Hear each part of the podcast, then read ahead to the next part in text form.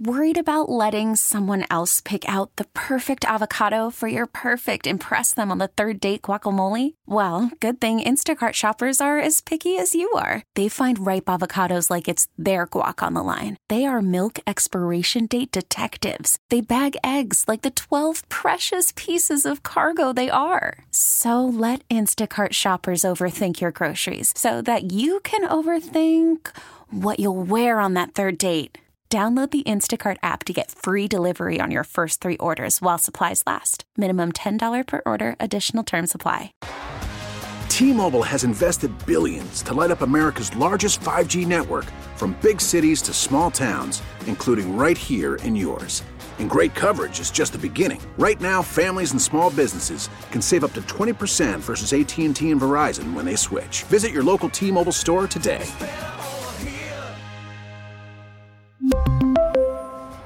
Plan savings with three lines of T Mobile Essentials versus comparable available plans. Plan features and taxes and fees may vary.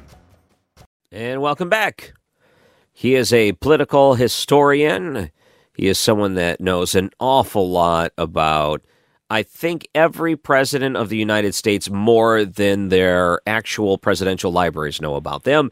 He is Rich Rubino. He joins us this morning. Good morning, Rich. Good morning, Ryan you're the only person I know that could walk into a presidential library and then tell the staff, no, actually, that is not accurate, and would have to correct them. I don't know if that's I don't know if that's a good thing or it shows you a monomaniacal brain, but whatever. well, the uh, Iowa caucuses are going on. It's kind of a unique yeah, way to come I've heard up. that. So, uh, what's the history of that? When did they decide that was the best way to handle their business?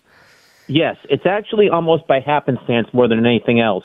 After 1960, until 1968 was the backburner. The Democratic National Convention, Hubert Humphrey won the nomination. He didn't even announce his presidential candidacy until April until April 27th of that year. Didn't win any of the primaries. Eugene McCarthy had participated in the primaries. McCarthy supporters thought that he should win the nomination. So when Humphrey won the nomination because he had the support of the high command of the party, there were basically riots in Grant Park. So after that, the Democratic Party decided they needed to democratize the process somehow so that the people had more power and one of the things was that you had to have these caucuses and primaries in these states. In Iowa, when they were trying to schedule theirs, actually because they had problems trying to find hotel rooms in Des Moines for their um, for their for their caucuses, decided, when they were going to schedule them, decided to schedule them earlier. So they scheduled them earlier than any other state. This would this would seem irrelevant. This would seem like not a big deal. But Gary Hart was running George McGovern's campaign, and George McGovern was a 200 to one long shot. And he came up with this idea. He said, if we focus on Iowa and all of a sudden we do very well in Iowa, the media is going to pick up attention, is going to pick this up, and the next day they're going to say, how did this candidate do so well in Iowa? So other candidates didn't really campaign too hard. Then McGovern did.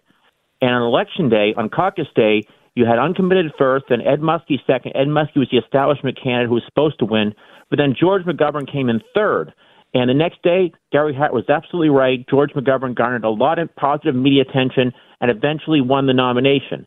After that happened in 72, Jimmy Carter followed the same strategy beginning in early 1975 for the Iowa caucus and said, I'm going to focus on Iowa too. And he did.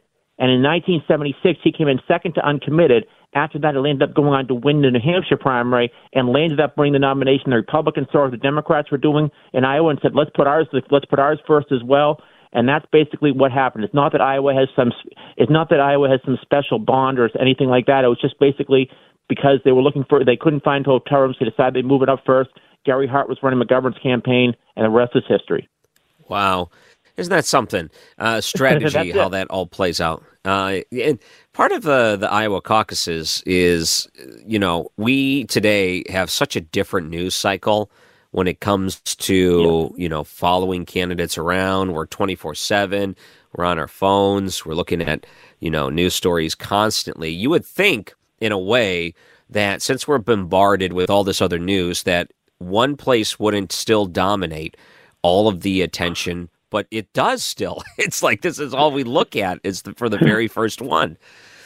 And that's and it and it really what it does it winnows out other candidates often, meaning that if someone doesn't come in, say the top three or four in Iowa, oftentimes they either drop out or they're essentially irrelevant. For example, back in 2008, right after the day after the Iowa caucuses, Joe Biden and Chris Dodd drop out of the race.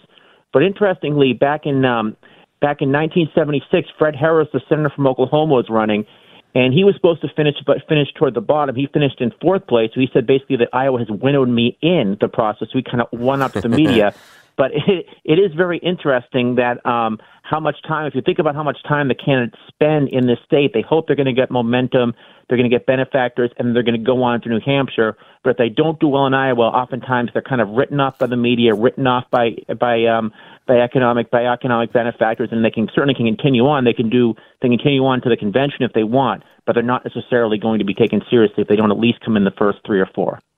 Yeah, Iowa's probably happy about that. We have a similar story here in Detroit when it comes to the Lions and playing on Thanksgiving Day. Basically, no other team wanted yes. to play on Thanksgiving. But here they are. The Lions are like, fine, we'll do it. And then now they're part of the tradition in everyone's uh, homes on Thanksgiving Day. They are the game that they get to dominate, at least for one day. Didn't matter how terrible they were in the entire year, but they still get that Thanksgiving Day. At least they got that going for them. Iowa's got to feel that way as a state. They're like, oh, at least we got this going for us. Um, that's kind of a, a, joke. But you know, Frank Luntz, like by it. the I way. Like um, Frank, uh, is it Luntz? He's the one that does a lot of polling for yes. Fox and some other things. And he was on the other day, and they were asking about the demographic of who votes in the Iowa caucuses. And you know what he said about the Republican voters? He said the the average age of a Republican voter that votes in the Iowa caucus is deceased. That's their average age. So they they talk about how the weather could impact moments like this. So is that really a thing during elections? They say that a poor weather day on an election day really impacts who could win in that election. Yes, absolutely, and that's kind of the and that's really the unknown variable. On the one hand, Donald Trump has more committed supporters. If you look at any poll, his supporters, upwards of 88 or 89 percent, are very committed to him, and that's not the case necessarily with Nikki Haley, Ron DeSantis, or any of the other candidates. So theoretically, that would mean that okay, well, Donald Trump supporters are most likely to go out in the poll to go to the polls. Conversely, Donald Trump's supporters are also older than other voters, so that might mean that, and more, and sometimes more rural than other voters. So if you're living out in a farm somewhere in northern Iowa, and it takes a long time to get to the schoolhouse or the library or or the, or wherever they're having the caucuses, that the older voters might decide that it's not worth taking the risk of going out. I guess that's part of what a ground game is about. And part of what a ground game is about is finding these people who are potentially vulnerable and potentially driving them to the caucuses, specifically in those rural parts where Donald Trump is stronger. Um, Nikki Haley right now is stronger, for example, in urban parts. You might do better in places like Iowa City or Ames or Des Moines. And DeSantis also potentially could do, do well in some of the rural parts as well. But that's really, um, it really, that really is kind of the unknown, uh, the wild card here. Because it's not like, by the way, in a primary, you can vote anytime during the day. So you could wait theoretically till noontime when the when the sun's out, when the weather's the best, go and vote. But in the case of the Iowa caucuses, you have to vote at night. And when it's under when it's when it's below zero degrees, the last thing most voters want to do is go someplace to sit for three hours listening to um, listening to candidates running running for local office and running for delegates, and then and then having to and then and then choosing um, a presidential candidate. They might want to watch it at home instead. Right. So, with this uh, going into Iowa, at least for the Republicans' sake, I know Don- Donald Trump has a huge lead. So, is everyone just waiting to see who comes in second for something like this? Or is there an outside chance there is some kind of, you know, the weather hits just at the right time and then the right voters get out right at the right time? A perfect storm where Donald Trump doesn't win the nominate, well, not the nomination, but at least the uh, polling there. I guess it's theoretically possible, but I really can't envisage that scenario right now. I think more the race is for second place. And don't discount second place at all, because if you think about it, this is a multi candidate field.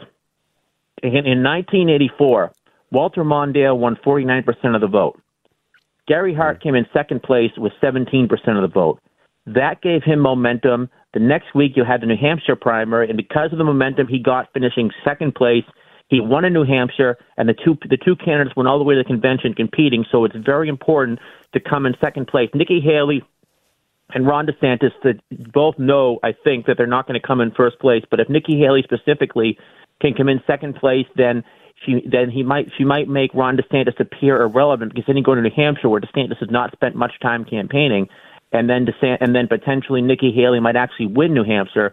But then after that, you're going to Florida, and DeSantis thinks he can do better in Florida. So he's probably he's going to spend more time campaigning there. And if Nikki Haley does not win her home state, Um, I don't really see a scenario where she does where she can win the nomination without if the voters who know her best do not support her down do not support her in South Carolina. Um, it's hard to see a scenario where she will be able to win other states after that. If you look at it, Jerry Brown in 1992, governor of California, after he lost to Bill Clinton in his home state, he couldn't come back from that. Um, 2016, Marco Rubio in Florida, same scenario. 2020, Elizabeth Warren in Massachusetts, same scenario. We really need new phones. T-Mobile will cover the cost of four amazing new iPhone 15s, and each line is only $25 a month. New iPhone 15s? Only at T-Mobile get four iPhone 15s on us and four lines for 25 bucks per line per month with eligible trade-in when you switch.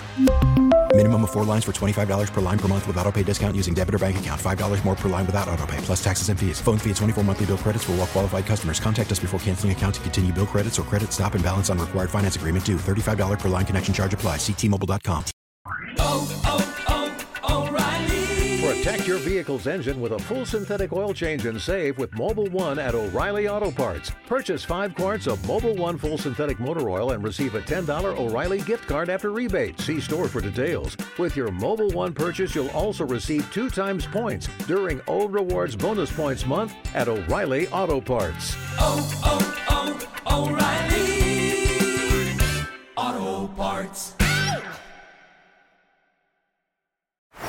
Baseball is in full swing. NBA playoffs are heating up, and your NFL team is gearing up for training camp. Listen to the latest on the teams you love here on the Audacy app. The biggest sports radio stations in the country, providing unrivaled local coverage of their teams, all in one place.